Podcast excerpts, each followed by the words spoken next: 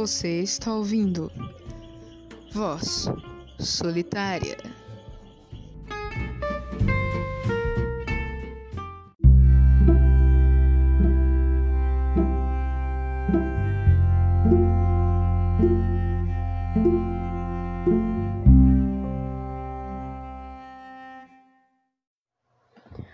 Bom dia, boa tarde, boa noite. Meu nome é Alexander. Sou natural de Fortaleza, no Ceará. E hoje eu vim falar de um tema muito especial, né? Para começo de conversa, fui eu quem dei início a essa ideia do podcast, tá? O Rafael, ele é um complemento. Sim, ele é essencial. Sem ele nós não teríamos os três primeiros podcasts. Mas ele é um complemento, né? Ele tá me ajudando aí a, a conciliar essa plataforma.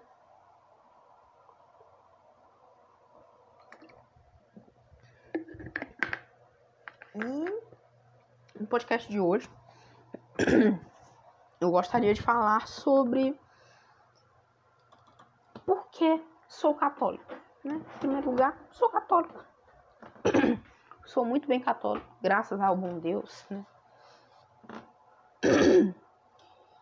E graças a isso também, é,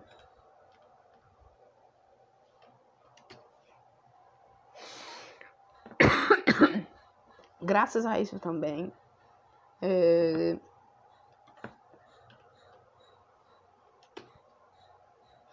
eu posso dizer que eu tenho realmente uma experiência, né, com isso, com esse meio católico. Enfim, em primeiro lugar, ser católico não é coisa fácil, não é algo muito fácil. É necessário, é, você tem uma vida. Realmente, se você quiser ser um bom católico, tenha uma vida correta. Entendeu? Tenha uma vida de maneira correta. Então, é... não é fácil, realmente não é fácil. Mas quando você começa a entender mais você quer ser católico. Quando você começa a reparar a beleza de dentro da igreja, mas você quer ser católico. É... Em primeiro lugar, eu sou católico por família, né? Eu sou católico por causa que a minha família é católica e fui criado numa boa tradição católica. Ou seja, só aquele menino que foi criado por vó rezando terço, que foi criado pelos pais indo no SCC e tal, entre outros, entre outras coisas, entre outros valores. Enfim, é, é necessário se reconhecer isso, porque muitas pessoas pensam hoje em dia, ai, a igreja católica ela é só mais uma denominação cristã, tal. Mas a história que a Igreja Católica traz é muito grande, é muito longa. Em primeiro lugar, a tradição. A tradição católica, ela tem sentido a partir da própria vinda do próprio Jesus, entendeu? A palavra que ele passou aos seus apóstolos, a vivência, o costume que ele passou aos seus apóstolos, vem tudo proveniente disso. Tudo isso é proveniente dessa graça. E entre outros fatores, um outro fator, por exemplo, um outro fator a se contar é o magistério. Né? A Igreja Católica ela não é só do Papa. Ela não é liderada pelo Papa. Ah, não, Papa é Deus na Terra. Não. Papa ele é, sim, uma representação de Deus na Terra, porém ele não é o próprio Deus, ele é vigário do próprio Deus. A Igreja Católica ela começa fora do plano terreno, nos céus ela começa na eternidade, nos céus. E você tem Cristo como líder total da igreja, como presidente, por assim dizer. Ele quem governa, ele quem mexe a máquina, ele quem dá o tom das coisas. Em segundo lugar, você tem o primeiro-ministro, é o importante, né? A representação terrena de Cristo, a representação terrena do líder da igreja, é o próprio Papa. Porque Cristo escolheu a Pedro como seu representante terreno. E assim, os apóstolos escolheram outro. Então, os discípulos dos apóstolos escolheram outro. E assim vai repercutindo até o fim. Até hoje em dia, né? Até hoje em dia com o Papa Francisco. Entre outras coisas. Essas outras coisas também são citáveis os sacramentos, né? o batismo, que nos concilia com Deus Pai, nos é, é, elimina o pecado original, o pecado da origem, e nos dá a graça de sermos realmente filhos de Deus. A Eucaristia, a Eucaristia que nos toma parte com o próprio Cristo, porque verdadeiramente é Jesus na Eucaristia. Jesus verdadeiramente está presente na Eucaristia quando né, quando celebrada por um padre, ele realmente está na Eucaristia. O próprio Cristo, né? Ele mesmo disse disse aos seus discípulos, né? Tomai todos e comei, este é meu corpo. Tomai todos e bebei, este é o meu sangue. Fazei isso em memória de mim. É? Então, tendo ele dito isso para os seus apóstolos, por que não vamos, porque vamos desconfiar das palavras do mestre? É, ou seja, for, é, fora os mistérios que eu vou falar daqui a pouco. O sacramento da confissão, que também o próprio Cristo disse aos seus discípulos: Aqui perdoares os pecados, estes serão perdoados. E isso faz sentido com a tradição, ou seja, graças à tradição, os pecados hoje são perdoados porque você tem padres que são ordenados por bispos que já foram padres e que foram ordenados por outros bispos. E assim sucessivamente. Você tem essa tradição desde o começo, ou seja, passar para frente a palavra. Entendeu? É... Entre outros fatores, é, o casamento, o próprio sacerdócio, e muitas outras coisas. Os mistérios, é, né, os mistérios da fé, o mistério da Eucaristia, né? Por que, que se diz mistério? Né? Porque, em primeiro lugar, a gente não entende. Né? Se um dia você chegar para um católico, um padre, para ser mais exato, e pedir para ele perguntar, padre, me explique o mistério da Santíssima Trindade. Esse padre vai demorar anos, séculos, ele pode demorar a vida dele para explicar. Porque é um mistério. Palavras muito complicadas são é, usadas palavras muito complicadas realmente. Se você for analisar o catecismo só para falar da Santíssima Trindade, se eu não me engano,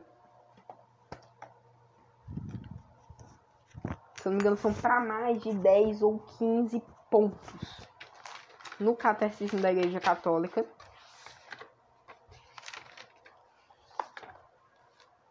É, só para falar da Igreja Católica são mais de 15 pontos. Só para falar da Santíssima Trindade. Só para explicar aqui Deus que existe Deus Pai, Deus Filho e Deus Espírito Santo que não são deuses separados, que são um único Deus, mas cada um tem sua divisão. Entendeu? Isso é difícil. Se isso é difícil, vamos para o seguinte: mistério, mistério da paixão, morte e ressurreição, incluindo o mistério eucarístico. Jesus, Filho de Deus, Deus de Deus, luz da luz,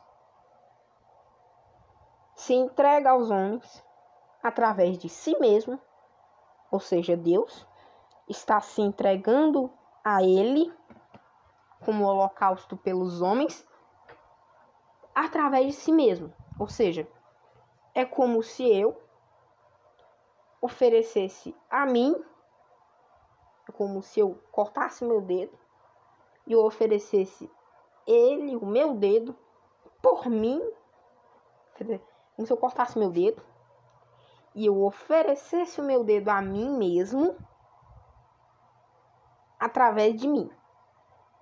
Ou seja, no sacrifício você tem a oferenda, né, a oferenda, a vítima e o oferecido. Para ligar esses dois, você tem que ter um oferente, você tem que ter um sacerdote, que é aí que entra a função de Cristo. Cristo é o sumo sacerdote, por quê? Porque através dele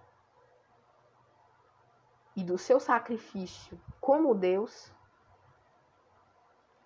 ele consegue elevar ao Pai. Isso também implica em outros, outro mistério da fé, né? É a, a, a natureza de Cristo.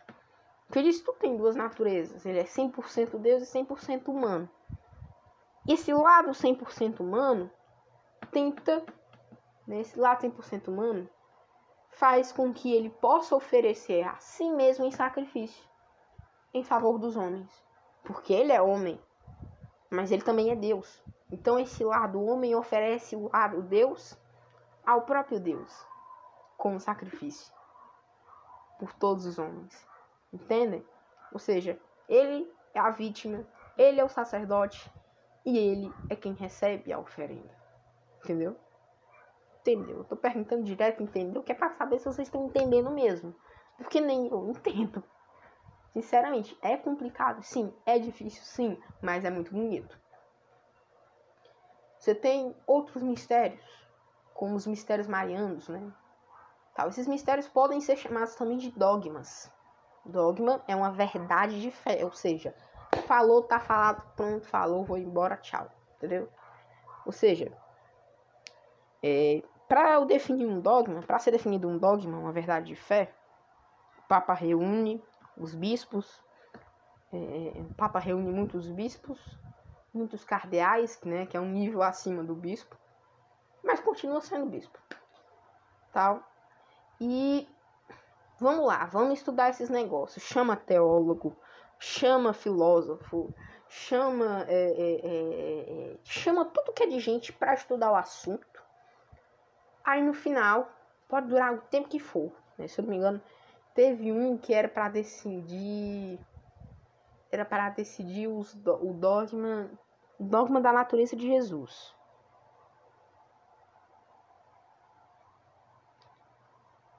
E ele demorou para mais de 20 anos. Ou de 20 não, de 2 anos para acontecer. Pra eles definirem o dogma. Enfim, né? Demora.